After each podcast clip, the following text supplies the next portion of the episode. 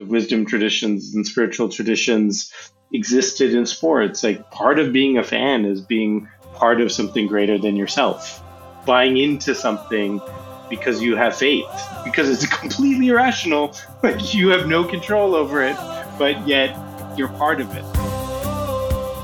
Hello, hello. Welcome to Tuckered Out with me, Ami Tucker.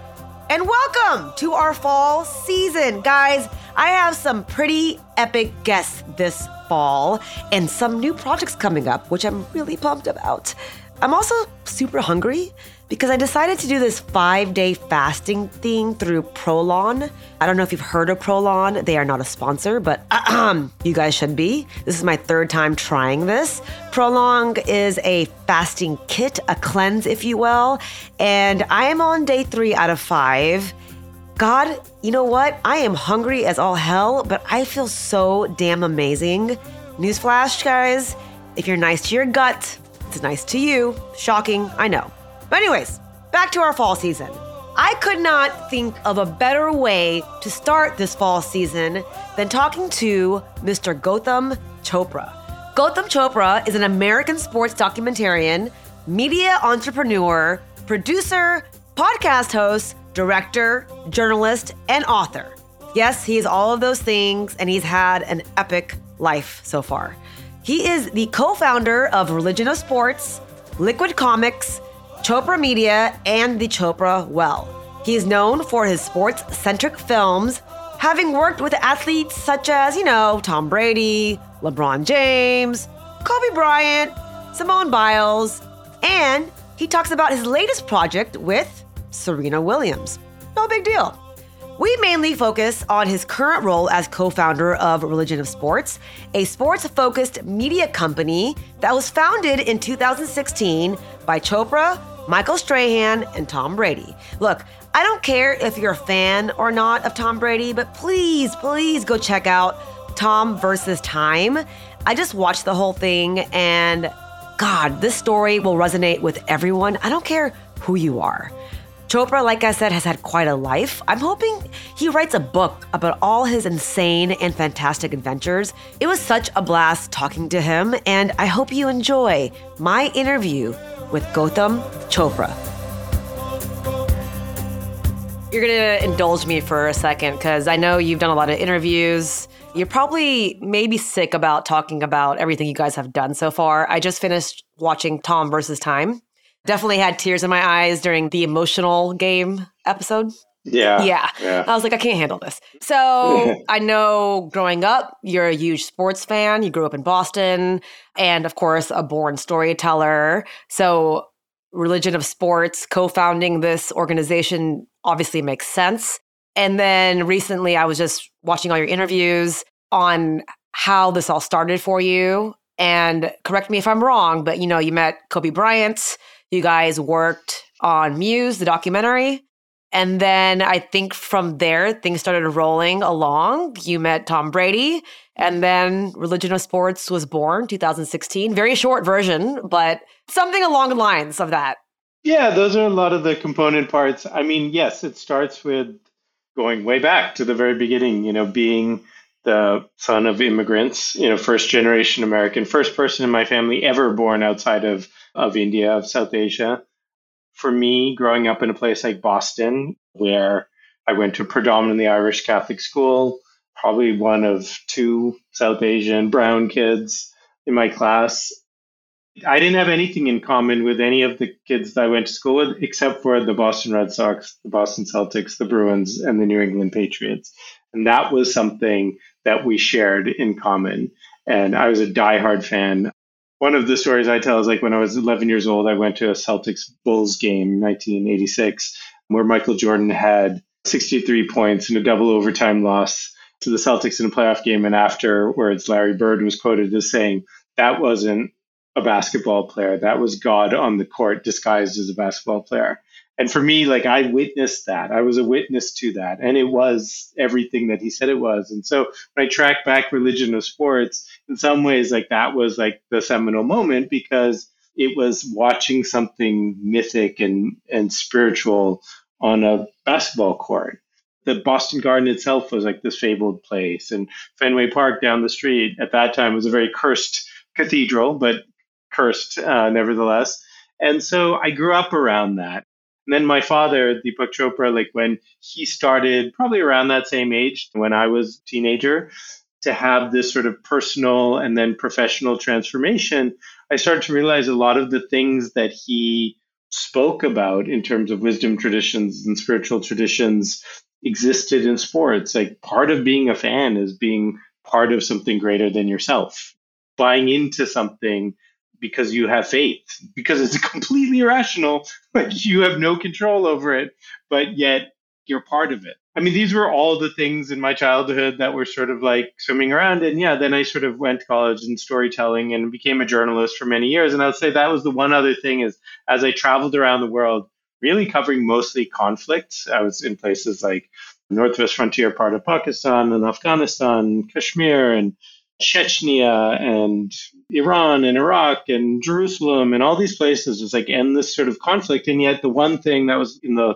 early 2000s, late 90s that you could talk about was David Beckham, Michael Jordan, and music. I would say that was the other thing. Those were the things that were the universal language. It didn't matter if your ancestors hated each other and you were stuck in these endless wars, you could sit around and talk about soccer or basketball or or music. And so I think that was like all the sort of component parts of what religion and sports. Yeah, practically speaking, 2013 when I met with Kobe.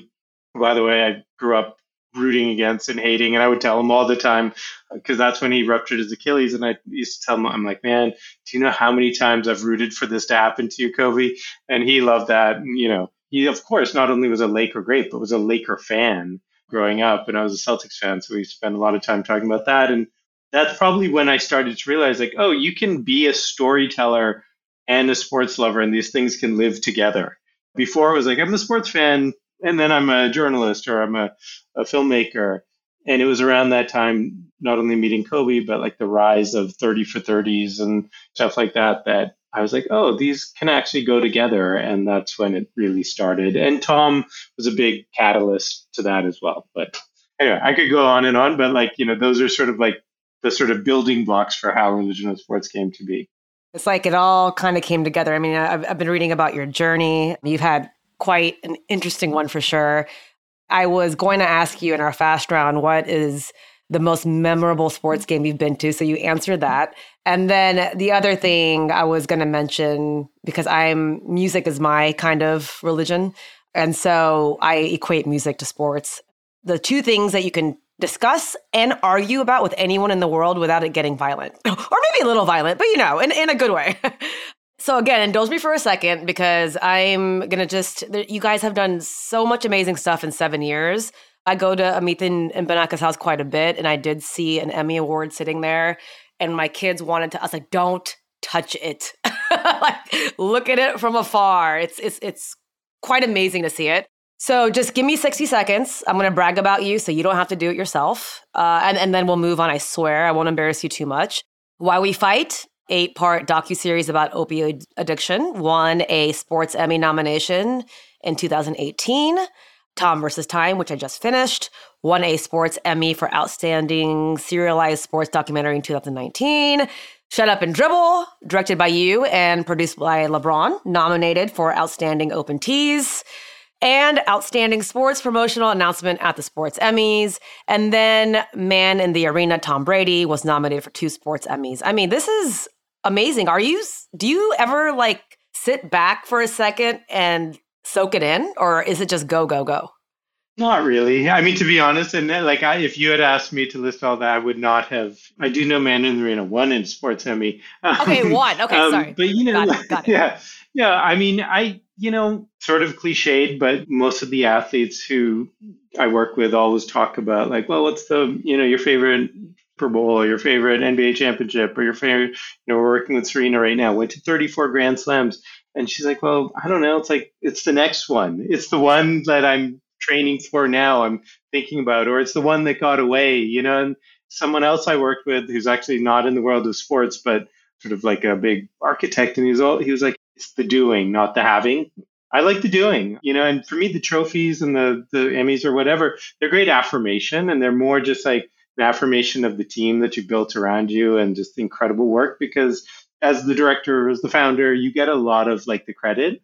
The role of a director is like choosing a cinematographer and an editor and a producer and a writer and like these people who are so specialized in what they do and amazing. And then you oversee and do all of that and you get to go up and win the award and stuff but it's it's the team and i you know if you ask me right now like what do i think about it's not tom versus time or man in the arena no disrespect to tom who i love and is like a brother to me but it's about serena the thing like we're in the middle of or the next project and the next project. And that's i think the thing that inspires and uh, and by the way it's all really hard. Like it none of it goes according to plan. So you kind of have to have that, I think, like that enthusiasm and that energy because otherwise it would be overwhelming and it'd be easy to be like, yeah, I'm not doing this today.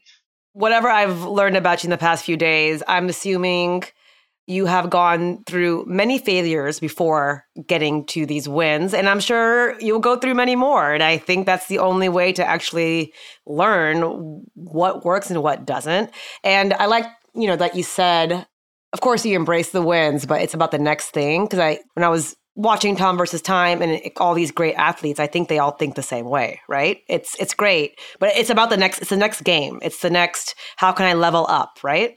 You're talking like an athlete.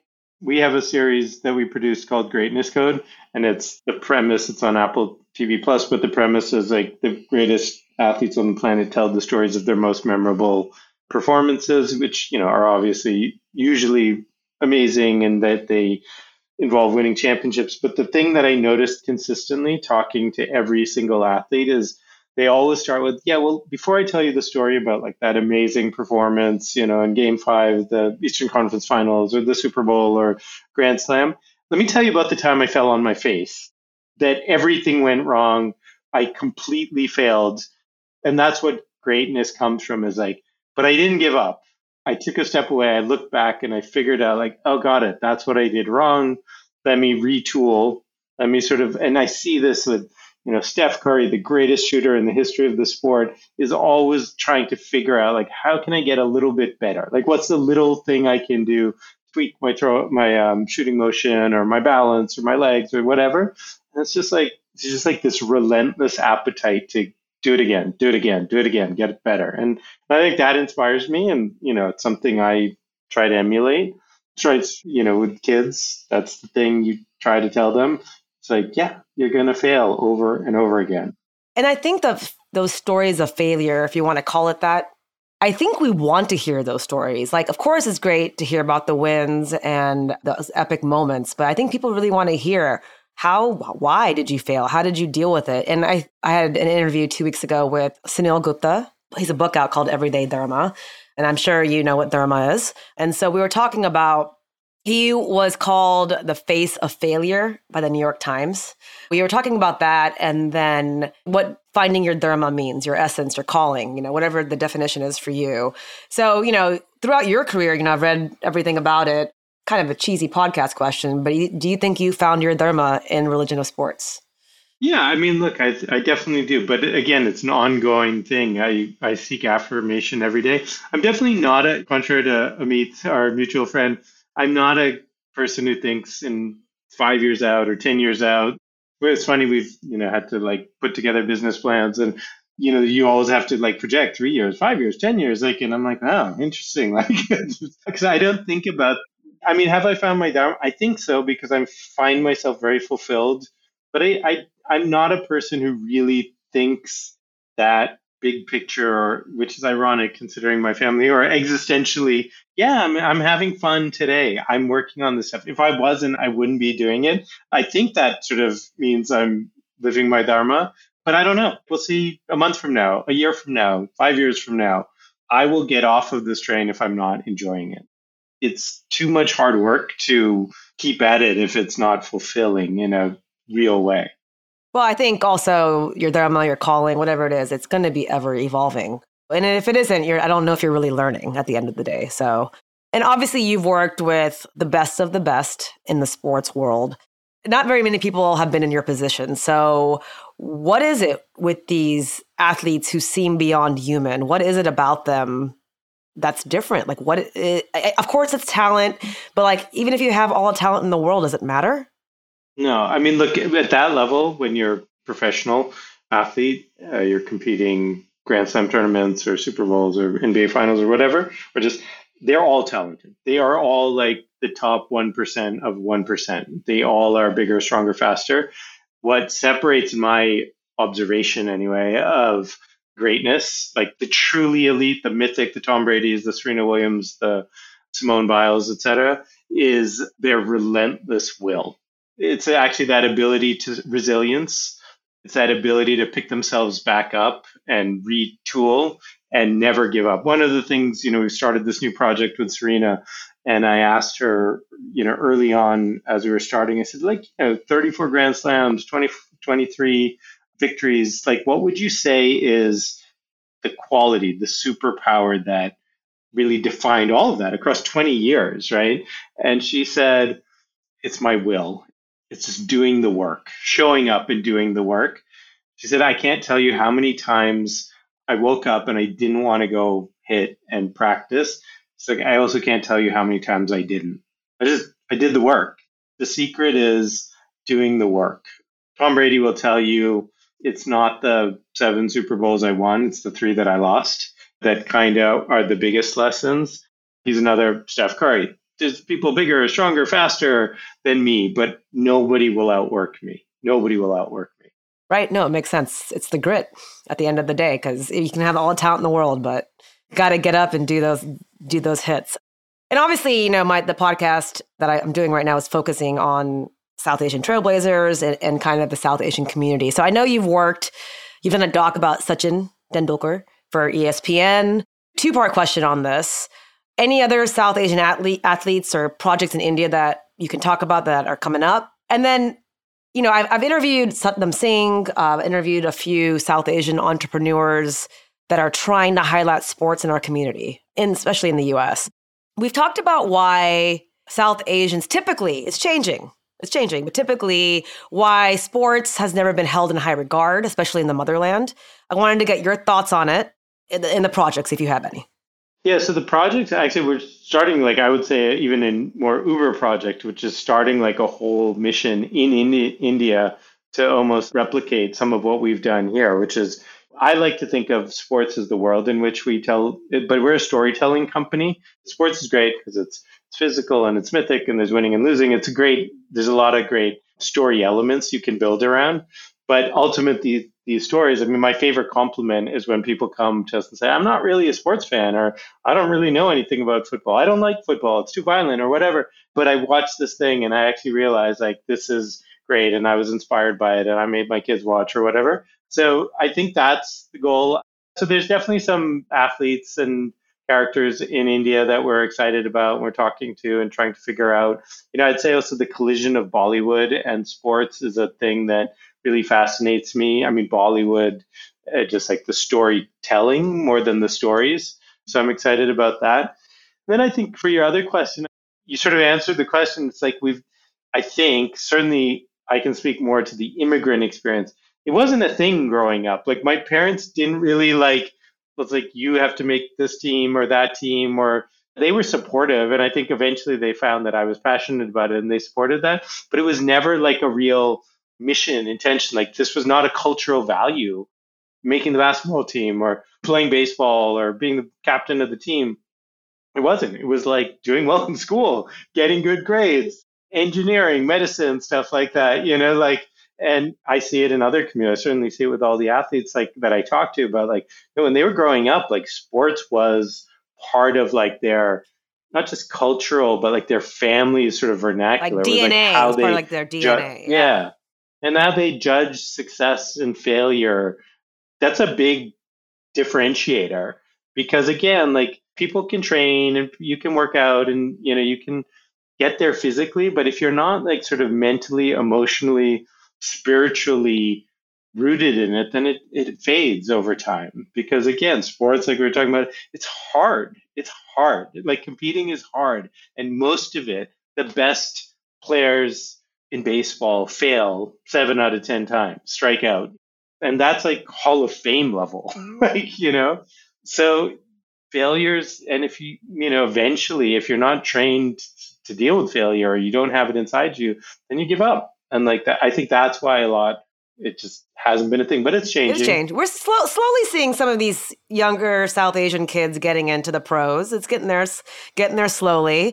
Any other projects with religion of sports you can talk about right now that maybe are coming up? Well, I'm super excited about this Serena Williams thing. That'll it's the subsequent season to Man in the Arena with Tom Brady. Serena will be the subsequent series that'll probably launch next summer. That's a big, huge, exciting one. You know, there's a couple other things that we're doing, like Ibram Kendi, this amazing scholar. We're doing this thing called Skin in the Game with ESPN. Just got announced, and it's you know you mentioned Shut Up and Dribble earlier. It's like we get we get a lot of attention because we work with you know Serena and Conor McGregor and Simone Biles and Tom Brady and all that sort of stuff. But actually, Shut Up and Dribble is like one of my favorite projects because it's like it was with LeBron, which is amazing, but it was really like LeBron's. It wasn't about LeBron. It was his passion and fascination with activism.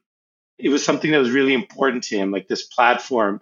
And so the thing, skin in the game with Ibram Kendi, is like basically he's one of the foremost thinkers in this country around race and politics and stuff like that. But it's set in the world of sports. And so I don't know. That's an, a project I'm really excited about. We're working with Stephen A. Smith, who's amazing and interesting doing a whole bunch of baseball stuff with Fox Baseball. I'm a big, huge baseball fan. Are you going to do anything for the Astros? I'm from Houston.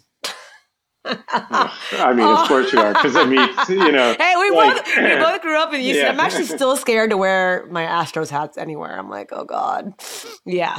yeah. I'm a Red Sox fan, okay. so which isn't a great time right now. But yeah, like we're always open for business, looking for for great great ideas. Well, ideas. if you ever want to do an Astros thing, we gotta yeah. me and my brother go back and yeah. forth on a bunch of articles about about it all. But we, we won't get into the argument right now. My husband's a Dodger, grew up in LA, so he just caught his his first Dodgers ball last month after 43 years of of being a fan. So lots of crying. Okay, we're gonna talk about growing up Gotham a little bit. So obviously, your father is Deepak Chopra, and you have a sister. Is it Mallika? Mallika? Mallika. Mallika. Mallika. And you guys both grew up in Boston. By the way, really quick, rewinding back to the beginning of our interview, one day if we ever meet, I have the best Michael Jordan story you've ever heard in your life. Meaning, you know, not work, not work wise, but I did party with him one night. We'll have to talk about that someday. And wow. it was in, yeah. in Chicago, and it was all just it was one of those nights that cause it just all happened. Yeah. yeah. He gave me a high five. Amazing. But anyways, we'll have to talk about it later. Okay, so you grew up in Boston. What was your sport growing up? What did you play? Basketball, and I still play basketball. Pick up once a week. I love basketball. I mean, I did play baseball. I somehow played football when I was, you know, in high school. somehow, wow. But, uh, yeah. yeah. but I would say basketball is the thing I okay. was and still, still am probably most passionate about. Yeah. So, and then of course, you know, you've had a unique life starting in childhood because of your of your dad's journey this part, you tell me, because this is a Wikipedia fact I found, and I have no idea if you want to talk about it. So just say, hey, Tucker, move on. Did you go on a tour as a roadie with Michael Jackson? Is that true? Yeah. Holy. Yes, when I was. Jesus yeah. Jones. Okay. I mean, yeah, no, I, I met Michael when I was very, you know, my father, you know, as his fame started to grow and interesting people from Elizabeth Taylor to Marlon Brando, both of whom were mentors to Michael Jackson, became followers, so to speak. And they introduced Michael. And I must have been 13, 14 years old at the time when Michael first started becoming like a sort of friend of the family.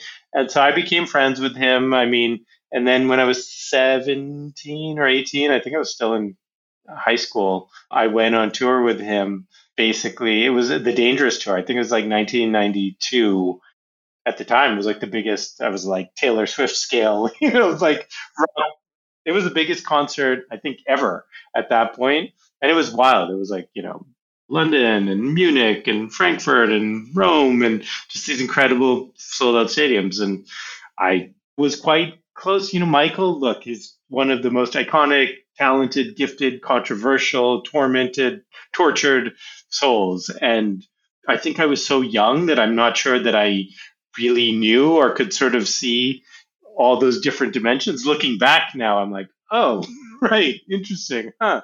Connecting the dots a little bit. Yeah, yeah, yeah, yeah. But you you had a totally different point of view at that point as a 17 year old. Yeah.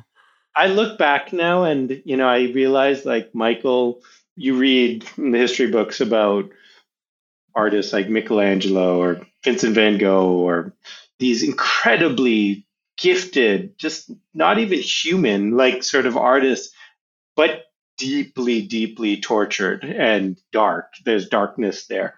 Those are intertwined. Like you take one away, like yeah. It feels like it has to be a requirement or something. yeah, and that's what Michael was. I mean, he was he was gifted, but he was also there's a lot of darkness there, and so sad the way it ended, and certainly like how kind of tangled up and twisted the legacy is. But you had your, you had your own experience. Please tell me that you were able to dance on stage with like, somehow. So what happened was like I was friend of Michael and I got invited by him to go on this tour and my parents somehow magically I was 17 years old let me do that. And then by the way, like what would happen is like you'd go and there'd be like these sold out things at Wembley and we'd be like holy shit, amazing. And then I would go back to the hotel with Michael and he would sit like at the top of the Dorchester Hotel. There'd be like thousands of fans outside chanting his name, and Michael would sit up there. I would be there with him, and he would like drink orange juice and watch My Fair Lady. And I was like, this sucks. Like, I'm so not into this. And so then, yeah, I was 17 years old. And so I said, I think I'm going to leave, or unless, and Michael offered me, he's like, well, what if we gave you a job? And so they gave me it. They gave me a job. And like, so suddenly I was like, working on the tour for the next seven or eight weeks. And then things turned because I mean, it was still I hung out with Michael, but really I started to like hang out with the backup dancers and the band members and go out to the clubs and we would get like tour jackets and every concert you would get like five, ten tickets to give away. I mean, it was like different. I was going to say you are 17. You're probably like, where yeah. are the chicks? Like, what's happening? like, where, where, yeah, where are they the were girls? there. Oh, they I'm sure. there. I'm yeah. sure. wow, that's amazing. Well, the closest I've ever been to trying to get on anyone's tour was MIA. I was obsessed with her. And I think I followed her for like five cities. I talked to her manager. I mean, it was I was in law school then. I was like, oh, I'll drop out. Whatever. It's fine. Yeah. I didn't quite make it, but I attempted. I attempted. It's always been a dream to be a roadie. I can still do it in my 40s. I only have the kids, the kids can deal with themselves. It's fine. And so then, of course, you know, read about your father. I know he discovered TM, transcendental meditation, around five when you were five, and, and changed his whole lifestyle. Your whole family practiced it. I'm just wondering, do you continue to practice this with the family, your family right now? And then if you do, it obviously changed your father's life. Has it changed yours and, and in what way? Yeah, I still like I would call myself a meditator still. I'm probably not as consistent in my practice as I should be, you know, like most people are, but I I would say it didn't change my life in the because I've been doing it my whole life. Like, you know, my dad came to it probably when he was in his 30s at that point and he had a crazy lifestyle. He drank a lot, he smoked a lot, he worked a lot. He was, and so it was a over time, but it was a radical shift for him. I think for me, there's been less of that because it's just something that's. I mean, it hasn't always been there, and like I said, it's ebbed and flowed in terms of consistent practice and stuff. But I think it's always been there. So for me, it's like wake up and go for a run. Like I certainly remember growing up, like it was considered pretty like fringe hmm, what is that? Like, is it religious? Is it this and that? And now it's like meditation. I mean, they don't even call it meditation; it's mindfulness, and it's like you know everybody has it on their app, and everybody does it. But yeah, for me, it's just part of my daily practice. And you know, my family, I'd say my wife is actually even more consistent than I am. My son is like a 15 year old like no like probably know. not right now yeah but you know i think that's what we've learned there, there are times in your life when it's it becomes more of a priority. So you went to Columbia English literature degree, and then you wrote your first book. So have you thought about writing again, or have you written again? Yeah, I've, re- I've written a few books, and then I okay. have a new book coming out oh. actually late, later this year that's more about this and the origin stories around religion, sports, and all the things I've I've learned from working with all these amazing athletes, etc. But yeah, I like writing for me is just it's, it's journaling, it's reflecting, and if you don't take the time to do it, then you don't do it. it's an interesting like everything around us in the media industry, the publishing industry is like turning upside down and stuff like that. So it'll be interesting when it comes out. But yeah, I, I love writing. I mean, I love storytelling. This is a, a medium and short form video, long form video, writing, podcasting, blogging, yeah, you know, yeah, et cetera. Yeah, so, yeah. I, yeah. I realized three years of doing this, I'm like, I love telling stories and yeah, just communicating. And I, yeah. I, I, didn't even realize it. I found my dharma finally, I think. For now, yeah. for now, let's see what happens. I've, all, yes. I've, I've had eight different careers myself. So, growing up in your household, very curious, uh, not just because of who your father is, I'm always curious with South Asian kids how they grew up. I grew up strict Hindu household, couldn't date. They were like, don't date, don't date, don't date, but get married kind of thing. I know your dad was obviously busy and traveling and stuff. Was it like that in your household? And then, obviously, you guys are a spiritual family. Are you religious? What's your relationship to India and religion right now? So, growing up, I wouldn't say we was very strict to be honest. I mean, it was strict in the sense of like school and focus and getting good grades and stuff like that. But outside of that, it wasn't really. I mean, I did go. My parents were very smart. They put me in like an all boys prep school. So there's like just like not a lot of, and it was a very sort of rigorous school in that sense of like academically, athletically and stuff. So there just like wasn't time from I think I started in that school when I was in seventh grade. That's like my entire adolescence, essentially. I was just like so focused because yeah, I had to be I mean, in order just to survive that school. But you know, I'd say we grew up very sort of culturally Indian. So we had a great South Asian community. So we did things like Diwali and Holi. And we were, again, we were children of immigrants. And my parents' generation, a lot of the people that we grew up with all came together at the same time. Most of them were physicians, you know, in the Boston area. Shocking. And so shocking. we grew up around, yeah, yeah. So we grew up around that. I had a lot of cousins also that I still to this day am like really close to that I grew up yeah. with and we, you know, hang out with each other all the time. Like every other South Asian family, I have like tons of aunts and uncles who aren't really my, like when I tell not, my, yeah. you're like, wow, like how many siblings do your parents have? I'm like, not many. They're just like, but you know, like everyone's an aunt, um, uncle. So yeah, in that way, I I sort of grew up, and then but I also traveled to India. Like my parents, my grandparents, growing up, fortunately, were all alive, and they lived in India and De- Delhi, like five minutes away from each other. So we'd go spend our summers there. And I always like felt a real close connection, even though I thought of myself more as American but connection to India, and I still do, and I still have tons of cousins, and I go back at least once a year, if not more. Can you jam in Hindi? God, my Hindi is so bad. I can get by in the sense of like I can, I yeah. know like when I'm being talked about and stuff like right, that. Right, right. You like, can talk to a rickshaw driver. To, you can, yeah, you can hang. Yeah, yeah. We, yeah. I lived in India for three years uh, for my husband's job after we got married, and I was killing it for a while in the Hindi. I'm Guju. Yeah. Okay. And so, but yeah, now I'm like, man, I sound like not Indian at all. Yeah. It's, it's, just, it just like goes away. It's just like embarrassing at this I point. I know. Like, I don't like, and, God, and my kids know nothing.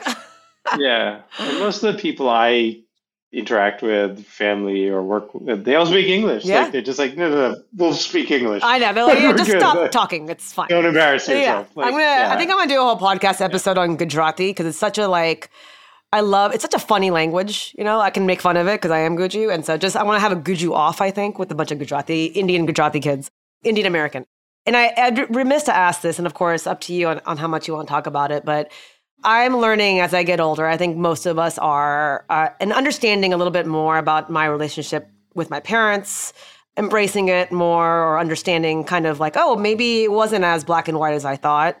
And so, just curious about relationship with your parents obviously your dad in particular because of, of who he is because his life journey must have defined yours to an extent right yeah so yeah and, and sure. you did a doc on him decoding deepak obviously so i guess like one question is how has your relationship with your dad changed over time and that's i know very loaded and then was that doc was that a therapy session for you well i'd say right now my my relationship with my father in particular is probably better and closer than it's ever been. Like I talked to him, and that's kind of in my family. We're kind of a small family because I, I have one sister and then she's got two kids, and I've only got one son.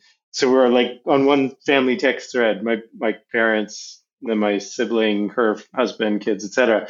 And like so we interact like too much. Right? Aww, that's of, nice. You know, it's like that's how yeah, we are. I mean, it's it awesome. Nice. We're small too. Yeah. That, yeah. And then with my dad, like, yeah, I, you know, it's just I think I have like sort of gained a sort of. He wasn't very present, which I've talked about openly. Like when when I was young, and he knows. I mean, he and I think maybe while there was some, there was resentment when I was younger, now I have a appreciation. Like everything that I am is because of him, and not because of his fame and all that, but it's because he was the archetypal immigrant who came to this country with no money in as well and like worked his ass off so that his kids and now my kids, etc., could have all of this. And so I think that's probably something I did not really recognize or care too much about when I was way younger, but I do now, you know, for sure.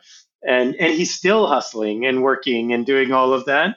And so I think that is something I've observed. And I think I just like, um, you know, it's funny. Like when I had my son and my dad was like giving me like parenting advice, I'm like, no, thanks. Like I'm good. You're like, like you're kidding, I will Dad. ask mom. Just because you wrote eighteen thousand books and the world listens to you, just no, I'm just kidding. no, of course, he's your dad. At the end of the day, that's the first role, right? So yeah, that, that's awesome. But yeah, now we're super close and and have a really strong relationship and talk to him at least once, if not more, in a day. And I think he's in an interesting place both in his personal and professional journey. And he really just wants to have impact and reach people. And I think because of who he is, there's a lot of business opportunities and people are always coming to him with ideas. And he just sends that all to me. And now I send it to Amit. just like he doesn't care for that anymore. Right, he's like, right. I actually think of my dad as an artist. He's an artist and he just wants to express himself and not be cluttered up by a strategy or a business right. plan or anything like that. I think that. he's done so. with that now. It's it's yeah, it's time for that. He's an artist that just wants to share his expression, right? Which I th- I feel like he's earned for sure. yeah, for sure. I I met him 6 months ago at Amit's house, yeah. Just, you know, oh, he came right. in for an event and a few of us went over there for for some cha nasto. B- briefly met him. He definitely has this youthfulness to him, you know? Yeah, he's radically again shifted his lifestyle in terms of yoga every day, his diet, his sleep, his meditation, of course.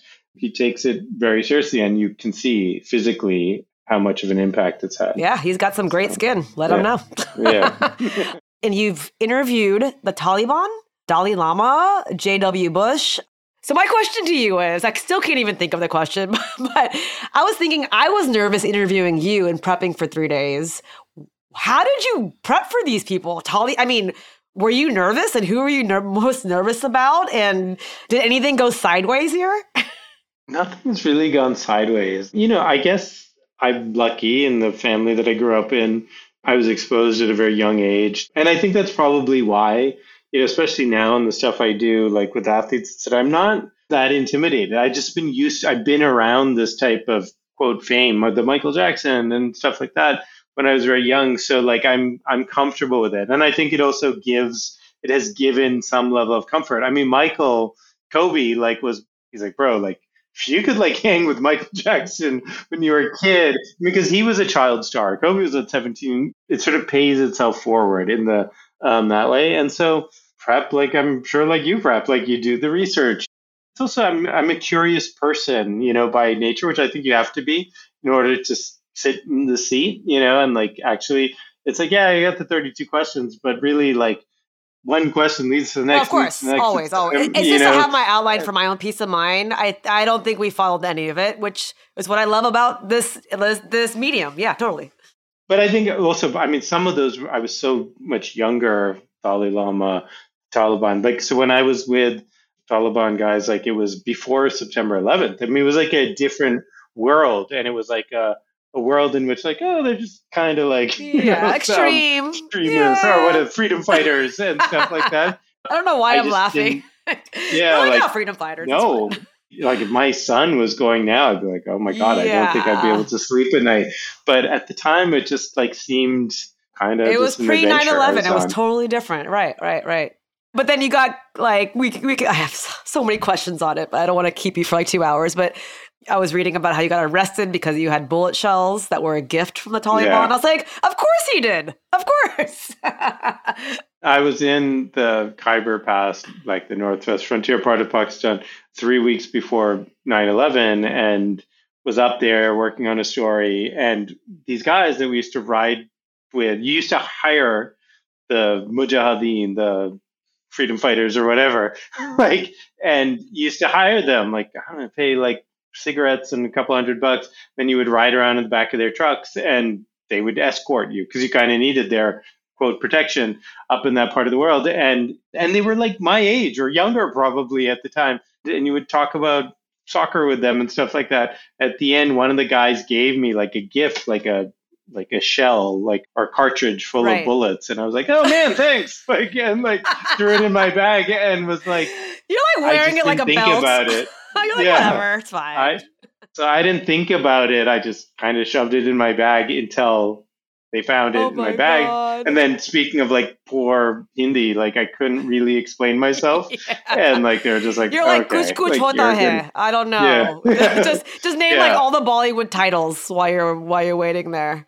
Yeah, I just love I love that story and I love how Colin Powell had to like get you out. Yeah. Because why not? Yeah. That's uh, good having times, good friends in high times. places, I guess. Yeah. Good good old Wikipedia. Anyways, I just thought that was such a I was like, oh my god, you have so many stories. We need to next time you're here, I gotta we gotta have some cha. Really quickly, I know you also co-founded Chopra Media, the, uh, YouTube channel, the Chopra Well. Is that still going on? All all of those things? Still there. I mean, it's, my dad is like he's super active and he posts stuff all the time. And I think I serve that role with my dad. It's not like even official as much as I'm his son, and he's he is a prolific content creator. So it's trying to help him organize and think and and make impact. So yeah, Okay, very cool. Quick fast round, first thing you think of. And this first question, you may not I'm not sure what I meant by it, so just but I just wanted to know what your what you thought I meant. what do you consider the purest sport? probably fighting like UFC, UFC or racing. Like they're two things that I've always thought.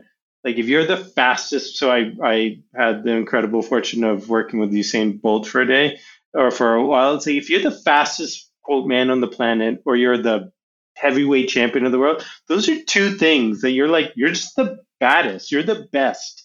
You can't question it. And so probably running or fighting.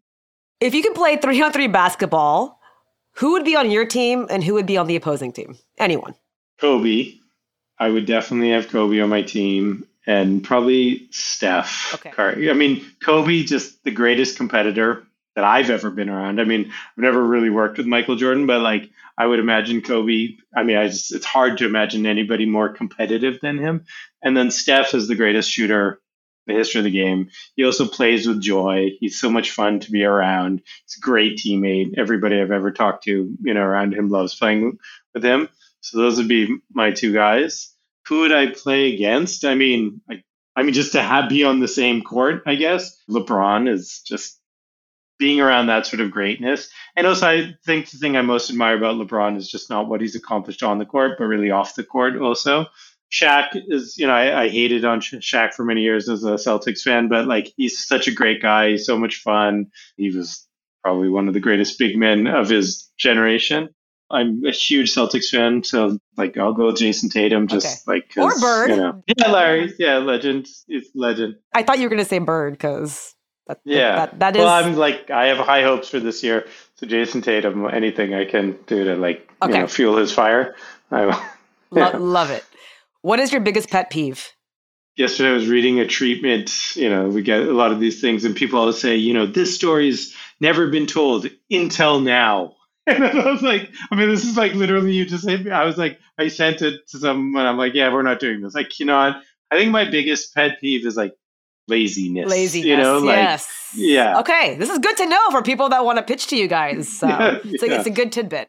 How do you want to be remembered by the people around you?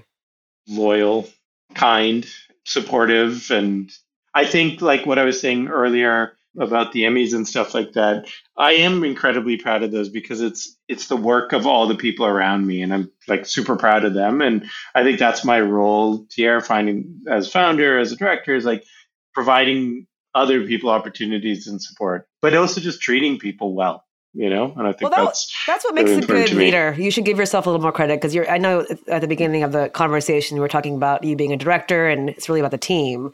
But if you don't build the right team it doesn't work. So that's a it's, it's you have to surround, sure. surround yourself with people smarter than you right? Yeah. i was with tom brady over the weekend. He went back to new england. It was like the big sort of comeback and celebration.